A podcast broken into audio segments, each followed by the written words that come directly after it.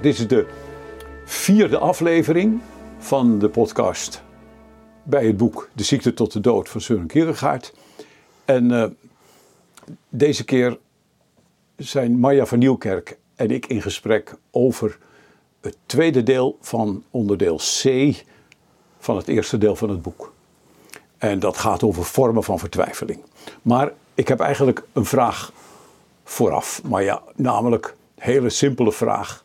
Um, Kierkegaard, um, wat heb je met Kierkegaard en hoe is dat gekomen? Uh, mooie vraag, uh, Andries. Um, je stelde hem ook aan de andere gespreksgenoten. Uh, ja, en dan net weer en, even anders. En ik heb er natuurlijk even over nagedacht en uh, realiseerde me dat ik in de filosofiestudie zelf, die ik in de jaren negentig volgde, eigenlijk helemaal geen... Um, Nou, Kierkegaard kwam als filosoof eigenlijk niet voorbij. Nee. Uh, ik was wel heel erg met Spinoza bezig. Dat heb je al wel uh, gemerkt uh, als ik met de beantwoording van de vragen uh, bezig was. Uh, of ook de vragen zoeken. Uh, ja, het is trouwens heel opvallend dat in die negentiger jaren... En, en dat was eigenlijk overal zo. Kierkegaard werd een beetje ja, als een soort theoloog beschouwd. En, en, en, en in die filosofische wereld kwam hij eigenlijk nauwelijks aan bod. Nee, dat klopt. Maar ja, dat gold eigenlijk ook toen al voor Spinoza. Het, het onderzoek was heel erg in Frankrijk geconcentreerd in die jaren. En ja, ook nauwelijks in uh, Amsterdam of andere universiteitssteden in Nederland, behalve Rotterdam. En er was heel veel aandacht voor uh, Heidegger en Kant.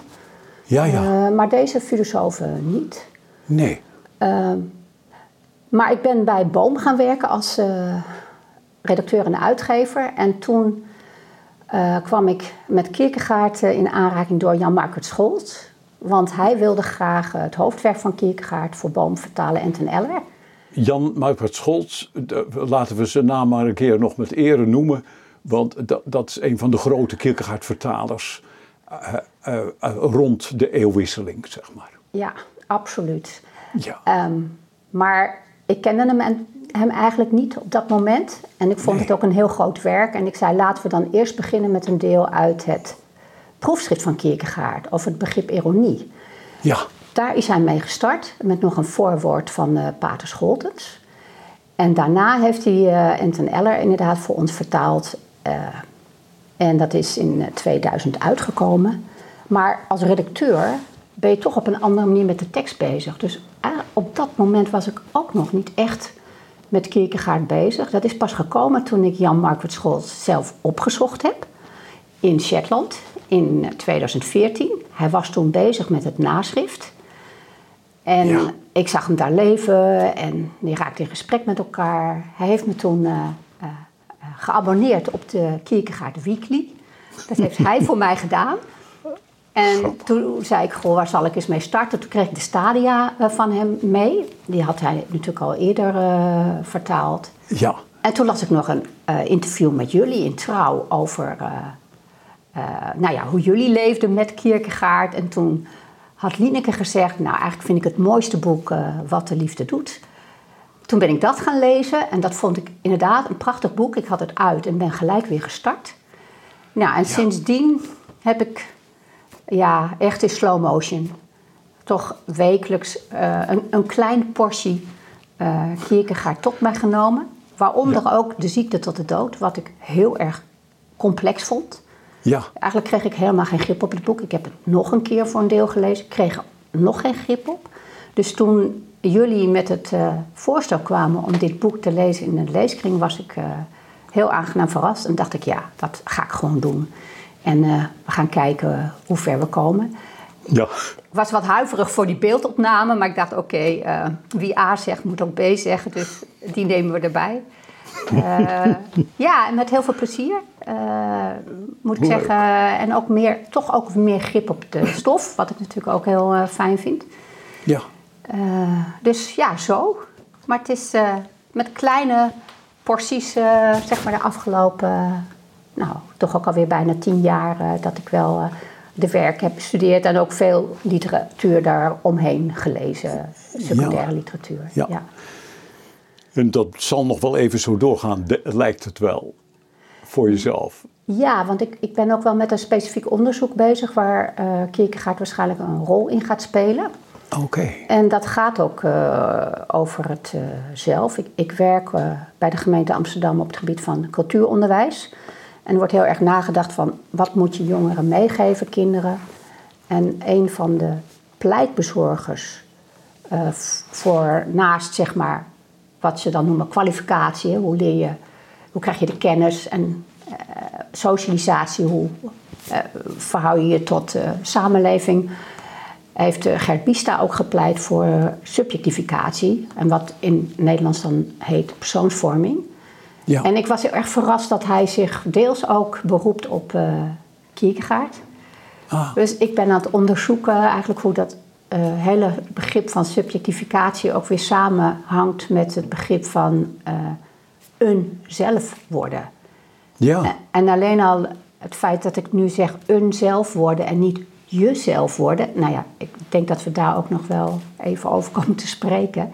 Dat was voor mij eigenlijk al een eye-opening, dat je er op een hele andere manier naar kan kijken dan ja, wij als beleidsmakers ook vaak doen. Hè. Uh, kinderen ja. moeten zich ontplooien, talentenontwikkeling. Uh, dus nou ja, ik ben nog wel even bezig ook uh, specifiek met dit onderwerp, wat natuurlijk ook juist in dit boek wel... Uh, ik wou zeggen, want dan, dan zijn we eigenlijk al, al helemaal in het boek, want dat gaat over het zelf. En, ja. uh, uh, zo zo uh, intensief eigenlijk. Uh. En nou, ja, kijk, wij, wij vallen er eigenlijk in. Hè. We vallen, uh, we, we hebben die... We, we, uh, hij gaat op een andere manier kijken. Hij zegt, we gaan, ik, hij gaat nou nadenken over bewustzijn. En hoe je je bewust kunt zijn van vertwijfeling of niet. En dan zet hij natuurlijk in met die onbewuste vertwijfeling. Waarvan hij denkt dat die het meest voorkomt onder de mensen. Onbewuste vertwijfeling. Maar goed, ik dacht, uh, jij stelt dingen aan de orde. Kom maar eens op. Uh, uh, stel maar eens een eerste punt aan de orde uit het boek waarvan je denkt, nou, dat uh, lijkt me wel goed om eens over te hebben. Um, ja, zoals je zei, volgens mij zitten we dus nu in de afdeling waar het echt gaat om de bewuste vertwijfeling. Ja. Ofwel in de leidende vorm, ofwel in de handelende vorm. Ja. Ik, ik gebruik dat net iets liever, maar daar komen we misschien nog over te spreken dan vrouwelijk en mannelijk.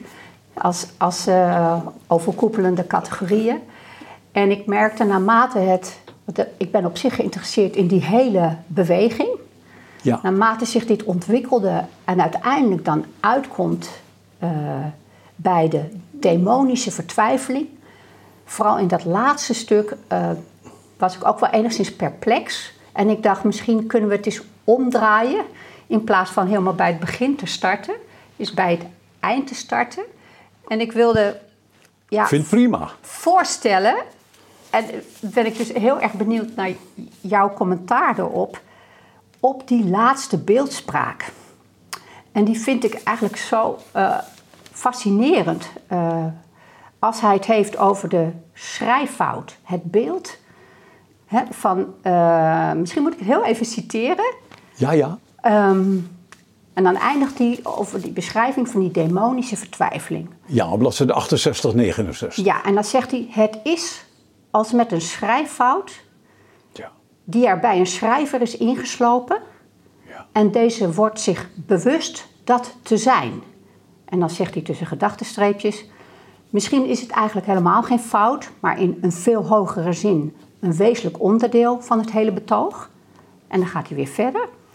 Maar dat die schrijffout dan tegen de schrijver in opstand zou willen komen, uit haat hem zou willen verbieden die fout te corrigeren, en in waanzinnig verzet tegen hem zou zeggen, nee, ik wil niet worden uitgewist. Ik wil blijven staan als een getuige tegen jou, als getuige van het feit dat jij maar een middelmatige schrijver bent. Ja. Nou, ja, volgens mij culmineert hier de demonische vertwijfeling van de onverzettelijkheid. Maar ik zou heel graag jouw uh, commentaar hierop willen naar deze stap. ja, nou ja, kijk, ik, ik, ik hoor daar iets in. Van, van uh, jij zei al van dat demonische, maar, maar uh, de, iets van dat... Want wie is die schrijver? En wat is die schrijffout? Hè? De, de, de, de, de, de, er zit op de achtergrond natuurlijk iets van... De, de, er is iemand... Of er is iets verantwoordelijk voor dit bestaan. Dat is die schrijver. En... Uh, en nou ben ik de mening toegedaan... Ik ben nu even die, die, die onverzettelijke. Ik ben de mening toegedaan dat hij dat fout heeft gedaan. En uh, ik overweeg zelfs niet dat het in een hogere zin een wezenlijk onderdeel zou kunnen zijn. Hè? Nee, dat overweeg ik niet. Het is een fout. En hij zal het weten, want we laten die fout staan. Dus ik...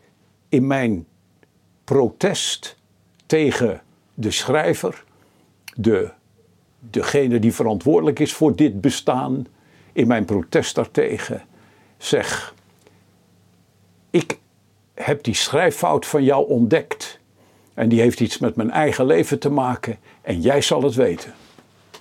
Nou ja, iets daarvan. Ik, ik, ik, kijk, dat zijn, dat zijn natuurlijk figuren die je soms bij grote, bij Shakespeare kom je dit soort figuren tegen. Hè, die dus die de, in een onverzettelijkheid tegen het bestaan leven.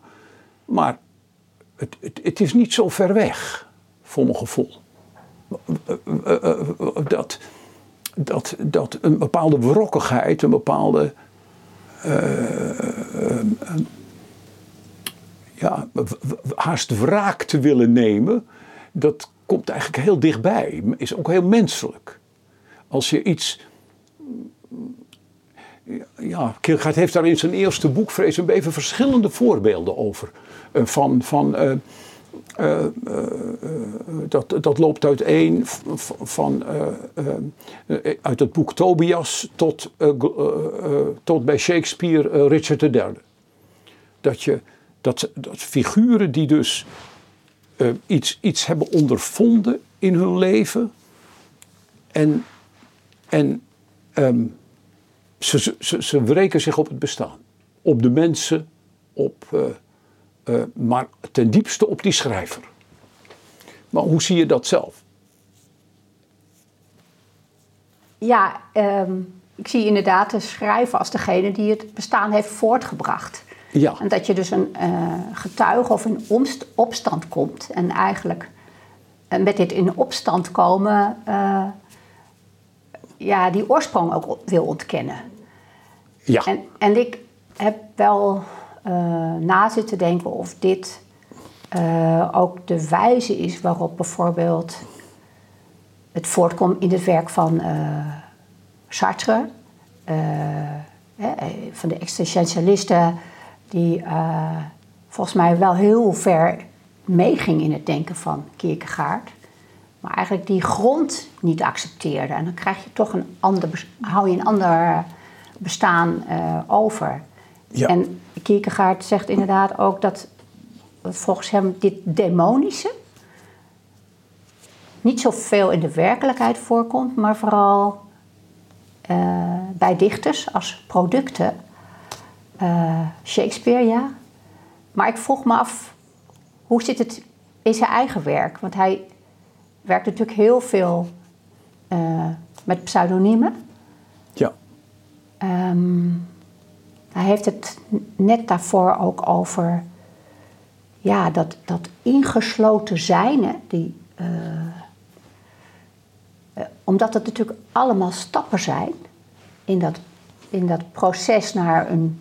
zelf worden, ja. Dat die fase daarvoor af, uh, uh, die die dan ook beschrijft als een soort resignatie, van, vind ik ook een heel moeilijk uh, proces. Hè? We zitten nog steeds in die onverzettelijkheid. Ja, ja, ja. Dus die aspecten daarvan um, uh, probeer me steeds voor te stellen hoe dat ook eigenlijk, zoals het ook in het gesprek hier aan vooraf ging met uh, Patrick Vlucht, dat je Dat je probeert personen of inderdaad figuren uh, voor te stellen. Even los van hoe je ook voor jezelf natuurlijk op zoek bent uh, waar je dingen herkent. Ja, maar personen, ik, ik denk bijvoorbeeld in Of Of laat die rechter Wilhelm op een gegeven moment Nero opdraven. Dat herinner je wel. Ja. Nero. En, en Nero, die, dus, die, dus, die, die laat hij dan, die heeft eigenlijk uh, maar één ding, die wil de mens, de mensen, zo'n, al, al die mensen angst aanjagen. Dus dat ze sidderen voor hem. En daar heb je net, daar heb je zoiets, hè? Zo'n persoonlijkheid die dus, hij had natuurlijk alle macht, hè? En dan, dan, hij zegt dan, dan, dan komt er iemand naar hem toe eh, op audiëntie en dan lacht hij tegen zo iemand.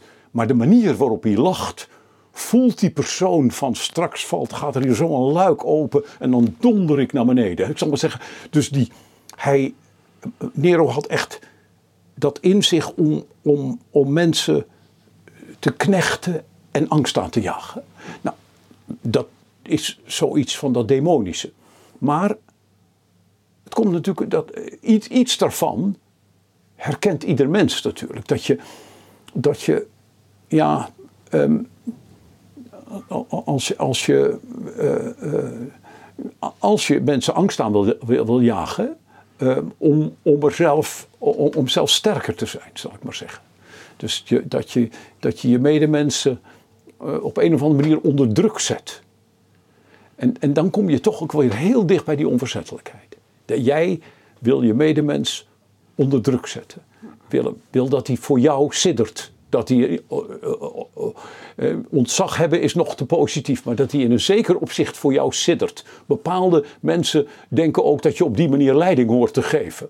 Aan een staat of aan een grote fabriek. Hè? Ze moeten voor je sidderen. Nou, dan denk je, ja, ja, zo zou het niet moeten zijn. Er komt natuurlijk een hele beweging in onze tijd van, is er, is er geweest van dienend leiderschap. En dat is het tegenovergestelde van, je moet zorgen dat ze voor je sidderen. Nou, dus het, het kan heel dichtbij komen, vind ik. Alleen, ja, je kunt het niet zomaar op iedereen toepassen. Je moet het, je kunt alleen heel dicht bij jezelf krijgen. Ja, en dat we die draad helemaal weer terugrollen naar uh, het begin van deze paragraaf. Uh, als hij schetst uh, uh, toch de bewuste vertwijfeling. Uh, niet jezelf te willen zijn. Ja. Als, als, als zwakheid. Um, dan, dat komt een beetje door de opbouw. Ik heb soms het idee dat, uh, uh, maar goed, hoe zich dat proces dan ontwikkelt.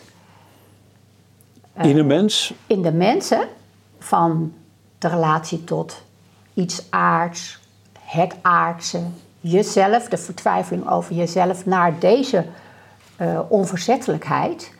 Ja. Die, die overgang vind ik zelf heel... Uh, Uh, moeilijk te ver- voltrekken. Van het begin naar deze? Ja, van, van zeg maar de, de leidende vorm van uh, vertwijfeling naar de handelende vorm van vertwijfeling. Ja. Het is net alsof het uh, twee sporen zijn die eigenlijk ook een beetje naast elkaar blijven staan. Ja. En ik weet niet of ik dat goed zie. Uh, Nee, nou ja, kijk, ik, ik, ik denk wel, kijk, we zouden, we, we, als je bij het begin be, begint, dan zeg je van, um, te, trouwens dat mannelijk en vrouwelijk, dat, dat, dat even tussen haakjes, dat, dat ben, ben ik wel met je eens, dat, dat je daar, uh, dat, dat, is, dat is niet het, het belangrijkste om, om uh, meteen naartoe te gaan, maar het is wel zo, ik, wij hebben dat uh, ook, Lineke en ik in het gesprek, dat we zeggen van ja, je moet wel erg oppassen dat je het niet zomaar naar man en vrouw vertaalt bij hem. Hè? Want uh, ik, uh, uh, uh, die, hij noemt het een mannelijke en een vrouwelijke. En dat is natuurlijk heel opvallend dat hij in dat stuk niet over, zomaar over man en vrouw. Want dan zegt hij, niettemin wil ik absoluut niet ontkennen dat er bij vrouwen vormen van mannelijke vertwijfeling zijn.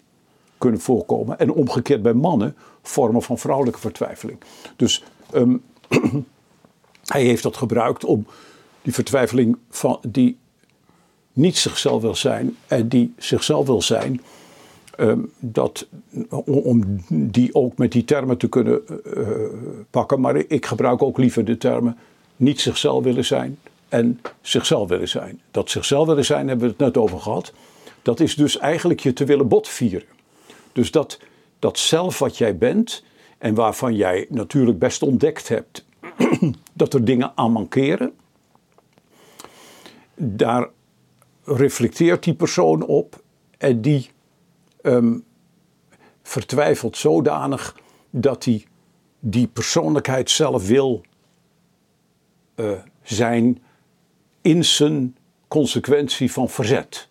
Maar als we nou bij die eerste terugkomen, dan begint hij natuurlijk met dat vertwijfelen over het aardse of iets aards. En dat is eigenlijk ook wel wat heel dichtbij ligt. Hij zegt, daar komt het meest voor. Uh, dat is toch ook wat je zelf ziet van, uh, ik denk om je heen uh, ook, maar ook in je eigen leven van, er gebeurt iets rampzaligs, iets akeligs en mensen zijn helemaal van, van hun stuk, helemaal verslagen. Dat is wel een mooi woord, zijn helemaal verslagen. En vertwijfeld dus in een bepaald opzicht. En wij denken vaak dat, dat die verslagenheid de vertwijfeling is. En Kierkegaard zal zeggen, nou, dat is natuurlijk eigenlijk niet zo. Want die verslagenheid, die vertwijfeling was er al. In, in, in Wat de Liefde Doet geeft hij daar een mooi voorbeeld van. Hè? Er is een liefdesrelatie. En nu ontvalt die geliefde je bijvoorbeeld, neem nou niet dat je bedrogen wordt, maar neem gewoon, die geliefde ontvalt je door de dood. Dat is natuurlijk rampzalig. Hè? Als mensen een relatie hebben en, en werkelijk wat om elkaar geven en die ander, die ontvalt je. En dan zeggen mensen, ja, hij is vertwijfeld, want zijn lief is dood. Nou, het is natuurlijk ook vreselijk. Kierkegaard zal zeggen, wacht even, hij was al vertwijfeld. Want hij heeft dat lief van hem vertwijfeld lief gehad. Zonder het te weten. Want dat, het, het wezenlijke van, hij, zo iemand zal zeggen, ja maar, ik, ik ben alles kwijt. Ik ben alles kwijt. En, en dat betekent dus dat die persoon alles was. Dus het is haast zo alsof de zin van het bestaan in die ander lag. En da- daarom is hij daar heel fijngevoelig op. Want hij zegt, dan gaat hij het over treuren hebben. En dan zegt hij daar, uh, kijk, je moet diep treuren. Want dat verdriet, dat is groot. En je mag ook niet niet treuren. Je moet treuren. Je moet dat verdriet tot in je vezelen voelen. Maar je moet niet vertwijfeld treuren. Want je hoeft niet te vertwijfelen. Want er is één ding wat je kunt overhouden. Het meest wezenlijke hou je over. Als jij werkelijk hebt lief gehad, dan hou je de liefde in jezelf over. Ook voor die gestorvenen. Dus, dus laat dat verdriet toe. Want je moet treuren. Maar dan hoef je niet te vertwijfelen. Want dan ligt die, dan, dan is het wezen van jouw bestaan, dat ligt nog steeds hier van binnen bij jezelf. Dat ben jezelf. Dat zit in jezelf. En nou, ik vind dat een mooi voorbeeld, een diepzinnig voorbeeld ook, van uh, dat hij die vertwijfeling laat zien. Dat hij zegt, die vertwijfeling was er eigenlijk al. He, die, iemand die vertwijfelt over iets aards, alsof het hem overkomt, dat lijkt ook zo, dat is de aanleiding, maar de vertwijfeling zelf zit veel dieper. Die zit in iemand zelf. Ja, en, en hij spreekt dan ook over dat te veel soms. En dat dat, uh, of tenminste zo begreep ik het, dat het ook best heel extreme ervaringen zijn. Uh, zeg maar het te veel, dat dat dan een aanzet ook is tot uh, reflectie. Niet alleen over uh, dat aardse wat van buiten afkomt, maar dat je daarmee ook een reflectie over jezelf start. Ja. Denk je aan daar bijvoorbeeld ook een te groot geluk kan ja. een mens tot vertwijfeling brengen. Zeker. Ja. He, die, die, die, die, die, dat kan hij niet aan. Dat ja. heeft hij al eerder genoemd. He. Een te groot geluk, dat kan, dat, dat, dat, die, dat die dat niet aan kan. Ja, dat is, dat is een, een motor ook van een, uh, van een beweging. Ja. Uh, naar binnen. Ja. Uh, ja. Tenminste, dat, zo, dat, zo begreep ja. ik dat. Uh, ja. Ja, dat geloof ik ook. Ja. Nou ja, dus, dus um, hij zegt, die, maar zolang dat onbewust blijft, gaat iemand natuurlijk hopen dat iets, als het niet zo'n grote ramp is, he, de, maar gewoon iets wa, wa, wat, uh, wa, waar hij aan gehecht was, dat is hij kwijt. Zegt hij, nou, op een gegeven moment dan, dan komt het, de, de, het leven, uh, de mensen zeggen gemakkelijk, ja, de tijd heers, heelt alle wonden. He, de, weer zo'n spreekwoord waarvan Kierkegaard zou zeggen, dat is een halve waarheid en dus ook een halve leugen. Maar, maar nou goed, naar een tijd dan... Dan, dan, nou, dan is hij weer een beetje zichzelf. En dan zegt hij, nou, ja hoor, het gaat wel weer.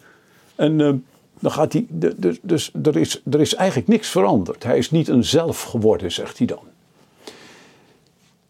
Maar als iemand een klein beetje meer reflectie heeft, dat is eigenlijk de volgende vorm, dat als, als, als die onmiddellijkheid met een klein beetje reflectie, ja, die uh, weet dus dat die vertwijfeling is niet alleen maar, dat kan best veroorzaakt worden of ze een aanleiding hebben in iets wat van buiten komt. Maar vertwijfeling zelf is ook iets wat van binnenuit komt. Dus dat weet zo iemand al wel, want die heeft enige reflectie over zichzelf. Dus het komt van binnenuit. Nou. En dan? Ja, dan. dan um, en dan kom ik toch nog even terug op dat v- verschil tussen... Uh, wat hij vrouwelijk en mannelijk noemt, dan heeft hij toch of volgens mij over of dat dan een directe aanleiding van buiten is, of eigenlijk meer indirect. Um, en als een handeling alleen een reactie is op wat je overkomt, is het iets anders dan dat je, ja, hoe moet je dat zeggen, zo enige zelfwerkzaamheid hebt, meer, meer handelend bent. Uh. Ja, hij gebruikt dan ineens die term indirect, direct, weet ja, je wel? Ja. Direct, indirect. Dus, want dan, dan komt het uh, aan de ene kant van buiten, maar die persoon die is f- verder, want die reflecteert ook over zichzelf. En die weet dus van ja, maar in die, die vertwijfeling, daar speel ik zelf een, een rol in. En uh, dan kan hij zelfs, dan kan hij zelfs zo ver komen dat hij denkt, ik, ik, ik wil zo zwak niet zijn. Ik wil zo zwak niet zijn. Dus dat hij gaat vertwijfelen over zijn eigen zwakheid. En dat, dat gebeurt bij die, daar waar enige reflectie is, dan, kun je, dan ga je, dus dat, vandaar dat direct indirecte, hij vertwijfelt over zijn eigen zwakheid. En, eh, want, en dan wil hij toch niet zichzelf zijn, want dat zwakke, dat wil hij niet zijn. Dat is natuurlijk heel dichtbij bij ieder mens, hè, ja. Van... Als je een zwak punt in jezelf ontdekt, een moeilijk punt, waar je moeite mee hebt, dat wil je eigenlijk niet zijn. En dat is toch wel heel dichtbij. Dan, dan, nou ja, hij beschrijft dat ook niet voor niks, dit soort stadia. Ja. En, en hoe zie jij inderdaad die relatie dan tussen direct en indirect in deze? Ja, kijk, dat, dat, dat van, van, van, wat van buiten afkomt, dan, dan meen, je, meen je het meteen te kunnen aanwijzen. Daar zit het in. Hè? Maar um, je, um, zodra je iets meer nadenkt over jezelf, dan weet je, wacht even, ik neem er aanleiding aan. Ik, ik, ik neem er aanstoot aan. Ik... Ik stoor me eraan. Ik erger me eraan. Dat is met de, al die werkwoorden die je... Die hebben allemaal dat... Ik erger mij. Hè? Dus mm-hmm. dat, heel, dat, dat, meteen dat reflexieve wat erin zit. En, uh, en als je dat bewust bent... Er staat een tekst die zegt... Uh, ergernis huist in de boezem der dwazen. Dat is wel een leuke tekst. En, maar de, zodra je je dat bewust bent... En je je ergert... En je dan zo'n tekst kent en denkt, ergernis huist in de boezem, dwazen. Dan denk je, kijk eens, dat ben ik dus nu zelf, die dwaas. Hè, zal ik maar zeggen, die zich ergert. Ja. Um, hoe, hoe, hier moet ik overheen zien te komen of hier moet ik vanaf zien te komen. En uh, dat kan natuurlijk niet door niet onder ogen te zien dat ik het zelf ben. Uh, uh, uh, um, ik denk met, met angst bijvoorbeeld... Dat de mens nooit over zijn angst heen komt als hij niet zelf ontdekt en zelf toegeeft dat hij die angst zelf is. Een vriend van me vertelde zijn verhaal op een kring over angst. Dat hij, lang geleden, maar dat hij met een vriendin op straat liep. En die vriendin wordt lastiggevallen. Door een paar mannen die er gewoon...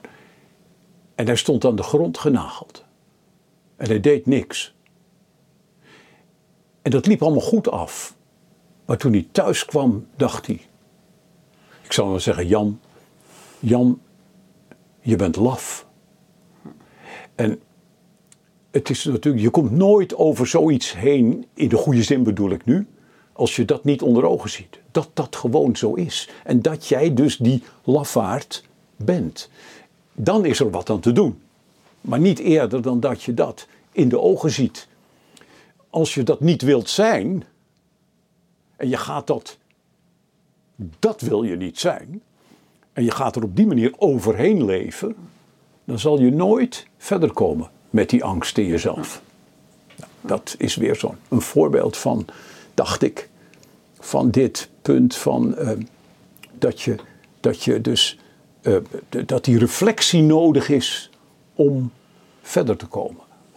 Want anders blijf je hangen in dat niet jezelf willen zijn. Ja, ja en, en ik begrijp eigenlijk ook door dit voorbeeld ook beter waarom Kierkegaard altijd spreekt over niet jezelf willen zijn. Ja. En niet zozeer wat je vaak hoort. Uh, niet jezelf kunnen zijn.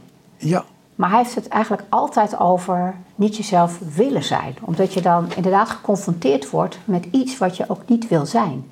En ja. in de zin uh, een ander zou willen zijn of anders zou uh, willen zijn. Ja, ja Kierkegaard is natuurlijk heel sterk, je noemt nou dat werkwoord. Maar dat is bij Kierkegaard een heel sterk punt. Hè? Dat hij heel sterk de nadruk op het werkwoord willen legt. Ja. Tegenover het werkwoord kunnen. We, we zijn natuurlijk heel veel in het maatschappelijk discours... zijn we toch nogal gauw, gauw gewend om, om, om het werkwoord kunnen te gebruiken. Dat kan ik niet, of ja, dat kan ik nou eenmaal niet, of enzovoort. En uh, hij schrijft in het kleine boekje Johannes Climacus... of je moet a, a, aan alles twijfelen, over die, die Johannes. En die Johannes die wil dan denkbewegingen maken...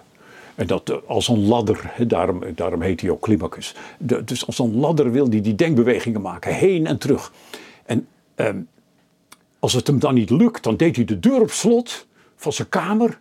En dan stampte hij op de vloer en dan zei hij, ik wil het. En hij had van zijn vader geleerd, wat je wilt, dat kun je. Hoe vind je die zin? Van Kierkegaard. Hij had van zijn vader geleerd. Het zit heel diep natuurlijk bij hem. Want dan ja. speelt die eigen vader ook nog een rol in. Hij had van zijn vader geleerd. Wat je wilt, dat kun je. Dus altijd een... Uh, we hebben ook zo'n spreekwoord weg. Waar, waar een wil is, is een weg. Hè? Dus er is ook iets in. Dat je kunt je heel makkelijk verschuilen. Achter iets wat je niet kunt. Terwijl, ja... ja um, het, het niet jezelf willen zijn. En we komen straks natuurlijk met dat, we komen weer bij die laatste, het jezelf willen zijn. Daar speelt ook, bij beide speelt dus de wil een grote rol. Gaat in het tweede deel van het boek ook nog een belangrijke rol spelen. De wil, de menselijke wil. Ja, maar je hebt helemaal gelijk dat het heel vaak uh, in het maatschappelijk discours gaat over niet jezelf kunnen zijn. Ja. Om vanwege eigenlijk uh, de omgeving waar je in... verkeerd. Uh, en daar worstelde ik zelf mee van wat is, hè, wat is nou willen, uh, niet jezelf willen zijn, niet jezelf kunnen zijn. Als het ook ja. juist om het uh, niet jezelf kunnen of willen zijn gaat. Hè? Ja. Uh, dus niet zozeer ja. wel jezelf, maar met name het niet jezelf kunnen of willen zijn.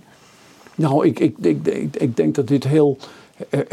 heel veel voorkomt dat we ons achter dat kunnen verschuilen. Of in ieder geval dat dat heel makkelijk geaccepteerd wordt.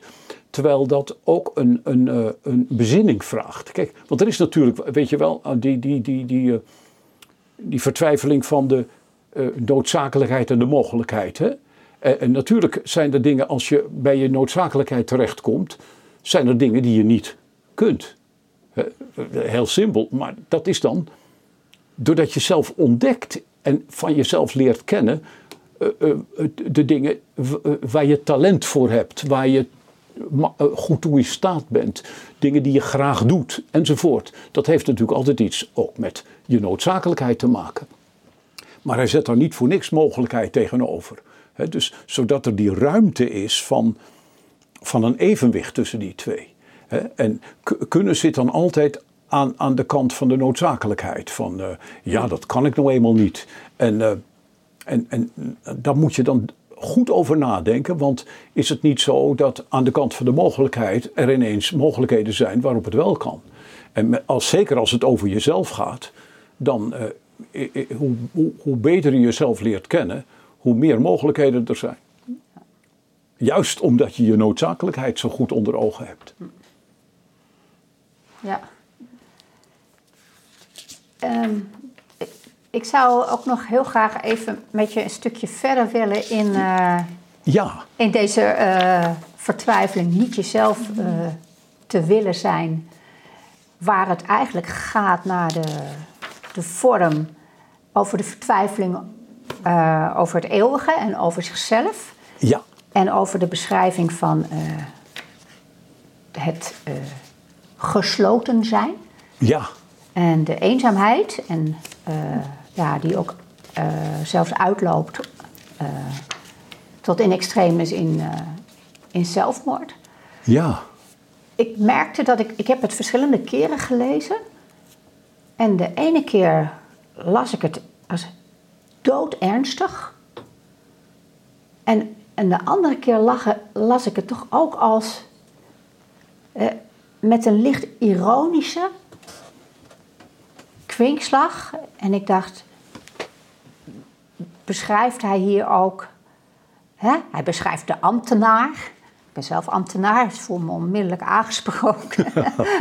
He, die die uh, denkt het allemaal uh, in orde te hebben. Ik moest ook aan rechter Wilhelm denken. Ja. En ik vond het zelf heel bijzonder dat ik het aan de ene kant doodernstig las. En aan de andere kant ook zit ook een scherts in, omdat hij, hij zet iets neer. En het is zo'n ernstige problematiek. Uh, waar hij ook een soort... Uh, ja, die geste hè, van, van dat je toch altijd uh, één iemand moet hebben waaraan je toch uh, iets zou kunnen uh, ja, toevertrouwen. toevertrouwen. Ik moet zelf aan zijn vriend Emil Boesen denken. Hè. Hij, heeft, hij heeft zelf ook echt wel altijd een, een vertrouweling uh, gehad. Ja, en, en ook altijd gezocht. Hè? Ik en bedoel, gezocht, uh, ja. Ja, want, want toen, uh, Boesen, uh, toen Emil Boesen was verhuisd uh, uh, vanwege zijn werk... Uh, en dus uh, ze elkaar maar weinig zagen, omdat uh, hij was ver, hij, hij zat ver daar vandaan... Um, dan uh, uh, uh, uh, zorgt hij dat hij elke week wel iemand heeft met wie hij wandelt, hè? Uh, uh, uh, Rosenvinger bijvoorbeeld, hè? Kollerup Rosenvinger, die uh, Janus Kollerup Rosenvinger, daar, daar heeft hij tijdenlang mee gewandeld, iedere maandagmiddag. En dan, dat, dus dat hij, uh, hij zocht iemand die hij vertrouwen kon en waar hij gesprek mee kon hebben. Alleen hij zegt dat hier bij deze persoon natuurlijk, dat kan ook valikant verkeerd uitlo- uitpakken natuurlijk, want als iemand echt vertwijfeld is en die ene persoon zoekt of ah, toch het aan toevertrouwt, dan kan dat ook nog teweeg brengen dat hij uh, het ineens als zwakheid van zichzelf ziet, dat hij zich naar iemand überhaupt geopend heeft. Want hij is niet gesloten gebleven. En, en het, aan de ene kant is het dus de eerste stap naar de uitredding, maar het kan ook valikant uitpakken natuurlijk. Dat hij alsnog uh, z- uh, zich, zich radeloos van kant maakt. Dus, ja. Maar het is, een, het is heel grappig, want ook met die eenzaamheid, uh, d- dat is zo'n prachtig punt eigenlijk bij hem. Dat hij zegt, ieder mens heeft eenzaamheid nodig, want om jezelf te zijn, dan moet je ook wel over jezelf nadenken. Dan moet je enige ruimte maken om over jezelf na te denken. Dus er moet ook, je moet ook daarvoor op jezelf zijn. Maar uh, dan kan die bijvoorbeeld zeggen van... Uh, ja, men is in deze tijd... deinst men zo ontzettend terug voor de eenzaamheid... dat men haar voor niets anders weet te benutten dan als straf voor misdadigers. Dus de, nou, daar heb je iets van die humor waar jij het over hebt. En ironie dus, dat hij de draak daarmee steekt. Omdat, dat kwam toen net op. Voor die tijd had je misdadigers gingen naar het rasphuis bijvoorbeeld. Hè? Dus dan moesten ze de hele dag raspen. En, en, en waren dus onder, onder mensen. Maar in, dan komt dat systeem in Pennsylvania op. Om de mensen in eenzame opsluiting. Ja, ja, daar hebben ze allerlei theorieën, want dat was dan beter. Want dan, uh, dan uh, worden ze door hun geweten aangesproken als ze alleen zijn. En, uh, maar hij zegt, dat is dus zo erg is het gekomen dat we daar alleen nog misdadigers... Maar eigenlijk zou ieder mens, het is juist een...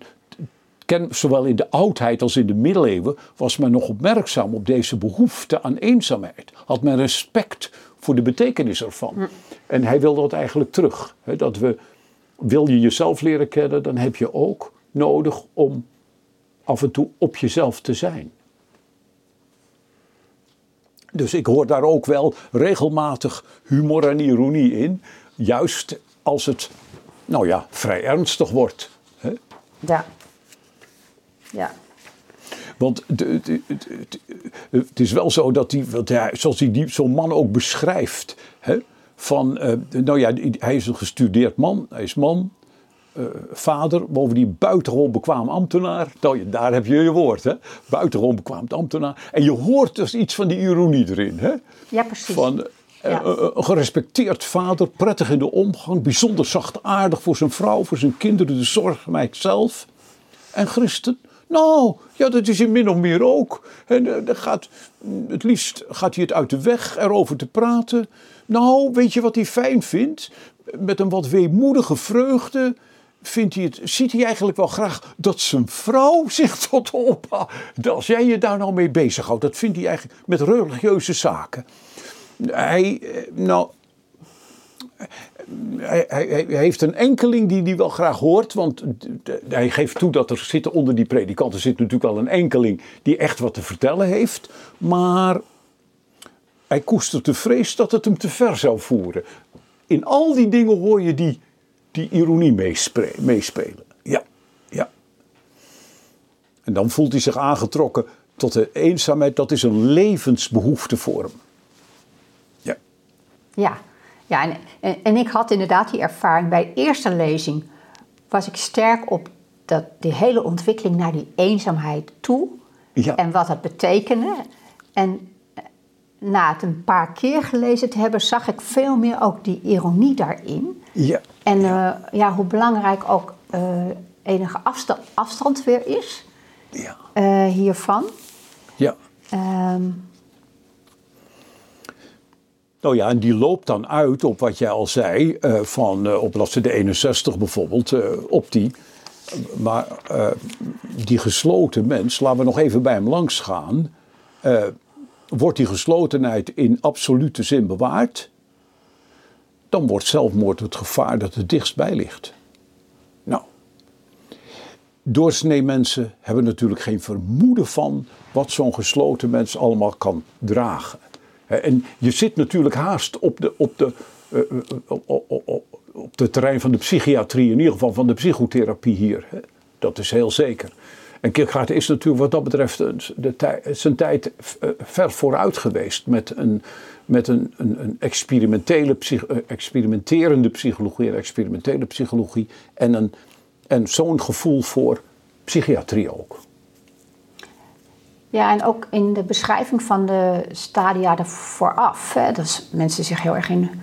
Of zit dat ook bij uh, die onverzettelijkheid... dat mensen zich heel erg in hun werk storten. En dat je dat eigenlijk ook wel echt kunt zien als processen van uh, sublimatie. Zo, ja. hij, hij gebruikt het woord niet, maar dat zit er natuurlijk wel onder. En hij beschrijft dat uh, uh, heel scherp... Ja. En de hartstocht die daaronder ligt, hè, want daar gaat het dan ook om. Dat je je totaal ergens in, uh, in kan storten. Ja. Uh, maar die, ja, die overgang hè, van, van dat punt waar we dan zijn... helemaal aan het eind van uh, het vertwijfeld niet jezelf willen zijn... Ja. Wat, wat mogelijk kan uitmonden in die... uh, ja, die, die uh, laatste stap.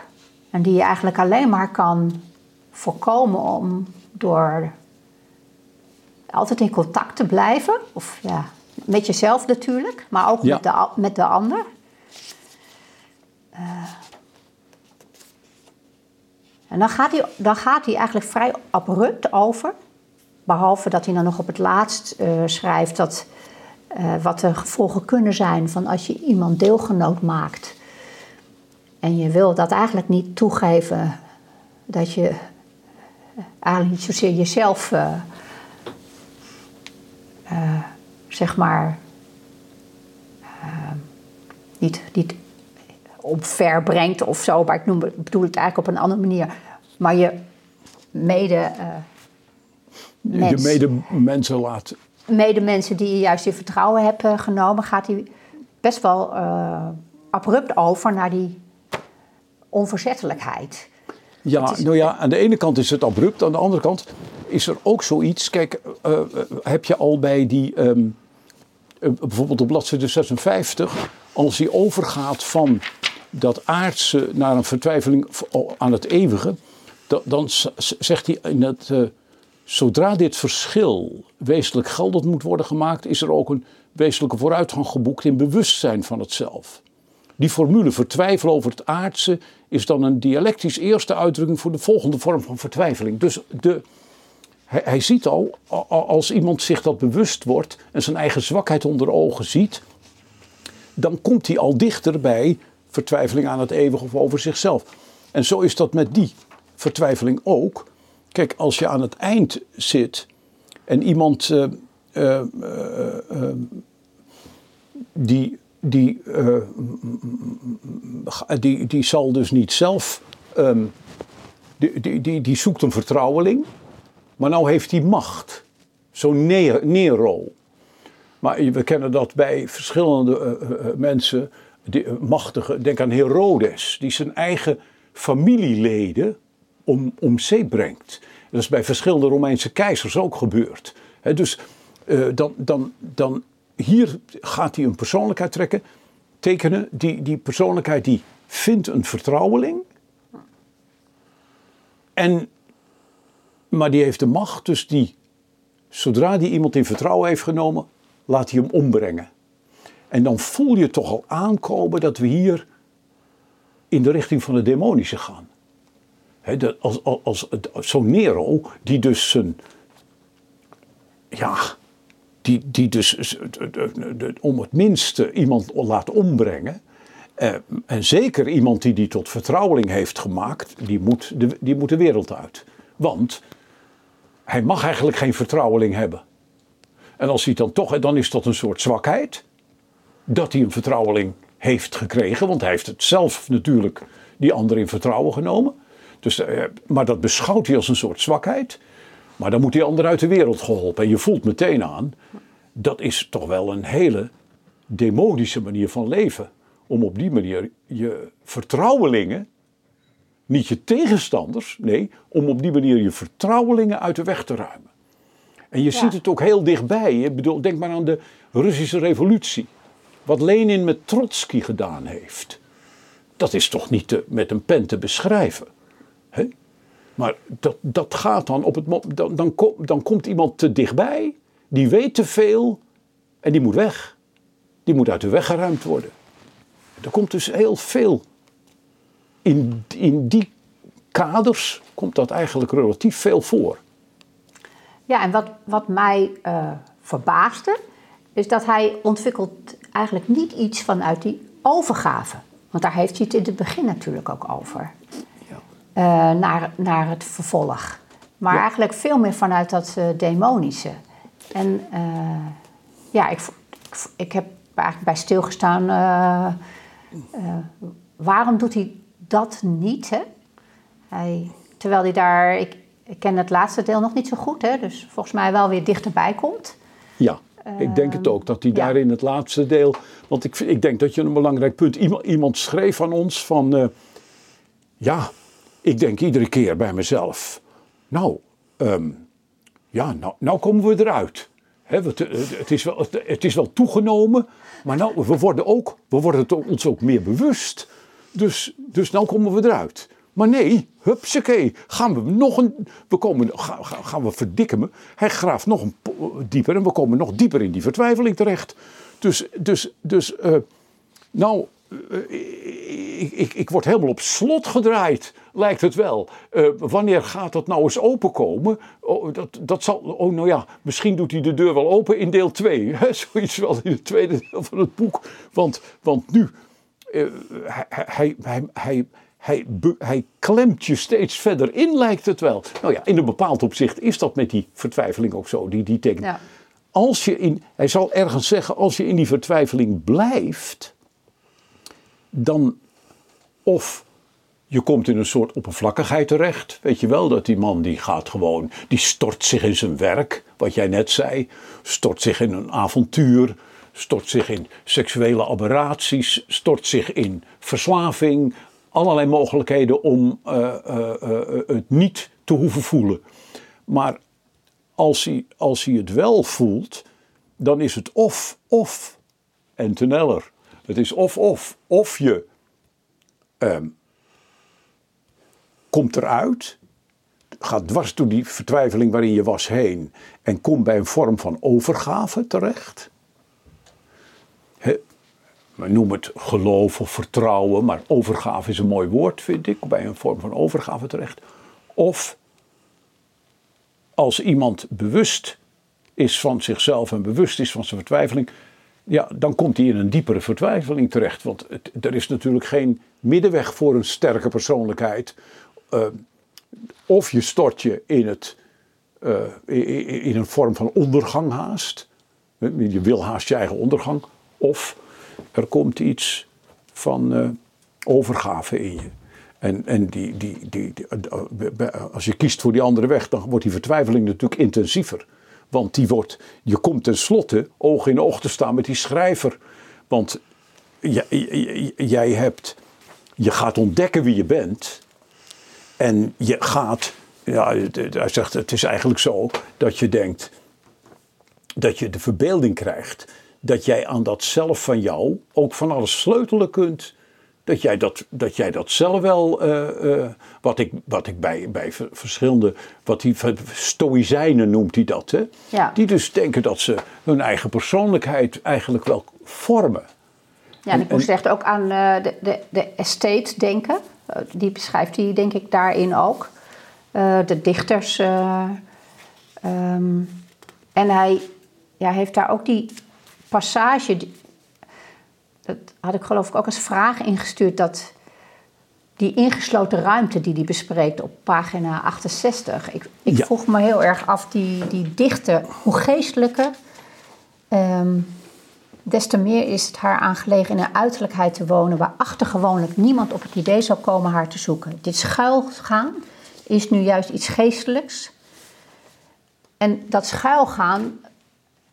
Ja. Welke bladzijde? Welke blad, dat is de... pagina achtenzestig helemaal uh, bovenaan. Oh ja, ja, ja, ja. En ik, ik vroeg me inderdaad af of dat ook uh, de manier uh, is waarop Kierkegaard zelf ook schuil ging achter zijn uh, pseudoniem. Als dichterlijke uh, creaties. Ja, dat, ik, ik weet niet of hij er zelf achter schuil gaat. Maar in ieder geval... Um, hij heeft ze natuurlijk in het, in het leven geroepen, omdat wat hij tekent, ook hier weer, um, dat zijn persoonlijkheden, en hij zal zeggen, bepaalde vormen van vertwijfeling komen natuurlijk niet heel veel voor. Het meest voorkomende is de vertwijfeling over iets aards, de onbewuste vertwijfeling in die zin, hè, voor dat wat je overkomt. Hij zegt, dat is verreweg de meest voorkomende vertwijfeling. Dus die andere groepen wordt kleiner en dan kom je dus in, dan moet je haast persoonlijkheden ontwerpen. En dat heeft hij zeker met de estheet in Of Of gedaan. Dat is een jongeman, zeer begaafde jongeman, hè, die estheet, zeer begaafd. En eh, als rechter Wilhelm dan in het tweede deel vormen van vertwijfeling gaat tekenen, dan tekent die verschillende vormen van die lagere vertwijfeling, zou je kunnen zeggen. Bijvoorbeeld mensen die leven voor hun gezondheid of voor hun schoonheid. Hè? En uh, hij zegt, dat is, dat is allemaal vertwijfeling. Ook al weet iemand het niet. Iemand die uh, uh, uh, uh, dus uh, heel sportief wil blijven. Hè? Altijd dus, um, maar ik, ik ken iemand die... die, die, die uh, Die, die, uh, uh, die, die, die liep van die marathons, een halve marathons en hele marathons. En, en, en die me eens op een middag op een wandeling toe vertrouwde. Andries, dat, dat wandelen van mij, dat, dat hardlopen, dat is ten diepste allemaal doodsangst. Kijk, ik, hoef, ik zei dat niet. Ik heb dat niet uit hem getrokken. Hij was zich dat bewust geworden. Dus dat je, dat kan, dat kan zo zijn, hè? Dat kan heel, uh, uh, uh, je kan zo uh, uh, uh, dat, dat lichamelijke willen, willen, willen uh, vasthouden, dat je maar gezond blijft en dat je maar uh, uh, mooi blijft enzovoort. Hè? En um, dan ja, ik schrijft... Her, ik herken dat ook wel met, je ook echt helemaal storten in... Uh, wat ik zelf een periode heb gedaan, uh, musiceren. Maar op zo'n uh, absolute manier dat je ook wel voelde dat het een vorm van uh, andere dingen uit de weg gaan. Of helend, of de, dat je daarmee ook iets uh, probeerde te verzoenen. Ja, op, ja. Op, en, en, en het werkt, de, het, en het het werkt, werkt in een bepaald opzicht. Ja. He, het ja. werkt in een bepaald opzicht, maar uiteindelijk werkt het niet. Het, het, het, het, het, het, kan niet een, het kan je niet totaal eh, genezen, zal ik nou maar zeggen, dat woord. Hij, en, en dus, um, de, de, de, de, de, rechter Wilhelm tekent daarin dus allerlei vormen van of dat iemand een groot talent heeft. Hè? Bijvoorbeeld, iemand heeft een, is, is echt een zakenman en, en, en wordt rijk en, en, enzovoort. Of iemand is een groot wiskundig talent en hij... Hij, hij, hij heeft allerlei uh, be, be, bewijzen op zijn naam staan. En, en, en dus hij wordt heel beroemd. En, d- dat, en daarvoor dan te leven. En natuurlijk, um, dan, dat is allemaal vertwijfeling, zegt rechter Wilhelm. He, want, en zolang het allemaal lukt en allemaal goed gaat, merk je dat niet. Maar op een gegeven moment, dan, als het natuurlijk het je ontglipt, als je ontdekt in dat talent dat je niet meer dat kon wat je kon toen je dertig was, dan begint het te knagen. Nou, dan, zegt, dan heeft hij al dat soort vormen van vertwijfeling gehad en dan zegt hij, maar er is er nog één.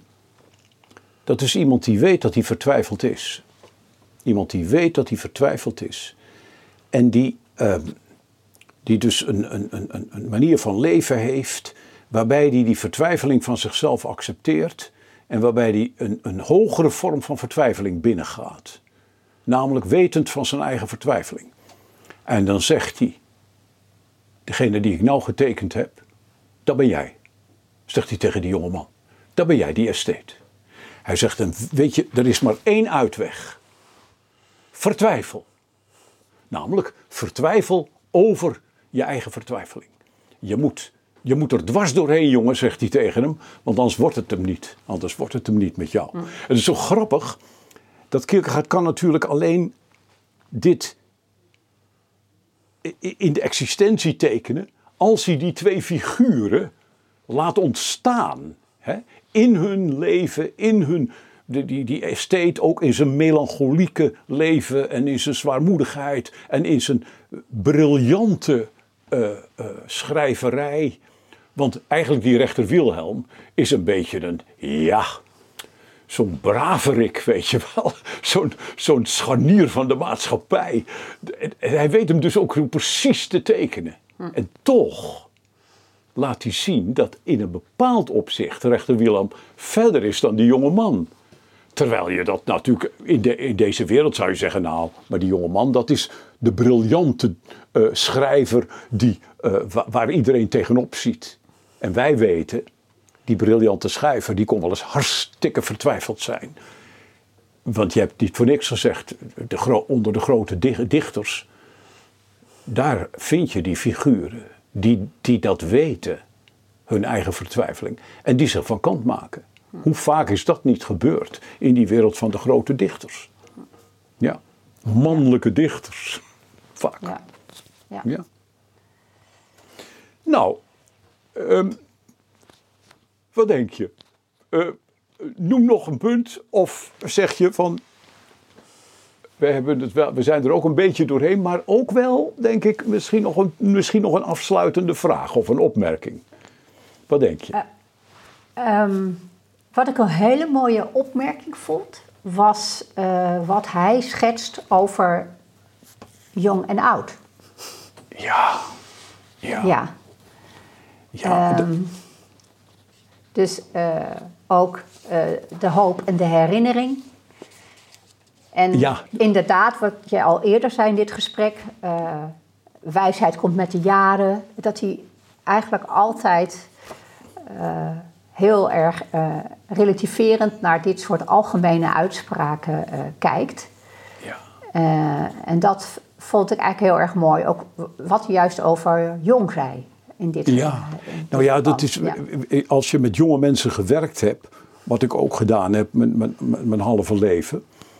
Dan, dan is dat ook zo, dat je onder de indruk bent van de, het enthousiasme, de, de, de, het idealisme, de, de, de, de, de durf, de, de, het, maar ook de angst, hè, die uitgesproken wordt. De, de, de, de, uh, uh, zich ergens in willen storten, ergens voor te willen gaan. Hè. Precies, dus de, ja. d- dat... En, en hij zegt dus ook, ja, dat is net, waarom zou Socrates zo van jonge mensen hebben gehouden? Dat heeft daarmee te maken natuurlijk, ja, met het feit. En dan moet ik ook aan die estheet denken, want die behoudt tot op uh, zekere hoogte altijd die hartstocht van, van de jeugd. Juist. Uh, in, in de schildering. Ja. En in ieder geval in de schildering uh, van rechter Wilhelm is dat uh, minder, alhoewel je, ja, hij waarschijnlijk ook een ander soort, hij heeft wel nog een soort ethische hartstocht, heeft hij wel overgehouden. Uh, Ja, maar, maar, maar, maar juist in zijn tekening voel je, die, die is er ook wel iets van kwijtgeraakt. Ja, in zijn, in zijn ja. burgerlijke bestaan. Terwijl die jonge man dat nog wel heeft. En toch um, is er in dat leven, juist van die jonge man, dat briljante esthetische leven. Daar zit ook die vertwijfeling. Ja. En dat heeft Kierkegaard natuurlijk op allerlei momenten... Uh, weten te, te, te, te tekenen in Of Of. Stadia op de levensweg, als je dat eerste stuk in Vino Veritas... Het is dus haast niet door te komen, de manier waarop die mannen over vrouwen praten. Mm. Maar de, de, de vertwijfeling druipt van de bladzijde, zou ik haar zeggen. Hè? Ja. En daar komt weer rechter Wilhelm natuurlijk... en die gaat een pleidooi voor het huwelijk houden. En, en dan word je ook niet helemaal lekker. Maar dan voel je toch van ja... en toch is er iets waaraan hij zich heeft... vastgehouden. Als hij zegt dat het, het gaat in je leven om, om besluit. Dat je, dat je een besluit neemt en daarbij blijft. Het gaat om overgave aan dat wat jou is toevertrouwd. Enzovoort. En dan, en dus dat je iets van dat jong zijn bewaart in je enthousiasme. Ja, in precies. Enthousiasme. Ja, ja. En dat is grappig. We begonnen met, uh, even met de vertaler Jan Marquardt. Ja. En als, als er iemand... Uh, is die ik in mijn leven heb gekend, die dat eigenlijk allebei heel sterk had. Dat enthousiasme uh, bleef houden. En toen hij uh, gestorven was, hebben uh, mensen uit zijn omgeving hem ook een hele mooie benaming gegeven, dat hij een happy self was. Ja, ja, ja, ja. En daar zat die ernst en die scherts in. Ja. Uh, verenigd. Dus dat uh, nou ja, vind ik eigenlijk ook nog wel mooi om zo af te sluiten met een hommage aan, uh, aan hem. Ja, nou, dit is precies het punt. Hè? Want in hem heb je dat gezien, dat enthousiasme, die toewijding ook aan, aan beide kanten, want ook aan het leven. Hè? Ja. Hij, kon, hij kon ook hartstikke gek doen. Hè? En, en, en, en ook leuke dingen doen, gekke dingen. Met die muur die hij bouwde en zo. Hè? Maar dat je, ja... D- Ernst en scherts, ernst en humor, ernst en uh, dit, uh, d- dit bijzondere enthousiasme. Oké, okay. Nou, ik vind het heel leuk eigenlijk, want de cirkel is dan rond. En uh, nou, fijn om op deze manier uh, met, je, met, je, met elkaar te praten. En fijn ook om deze hommage aan Jan Marquardt Scholtens aan het eind nog een keer. Fijn zo. Ja, dankjewel Andries.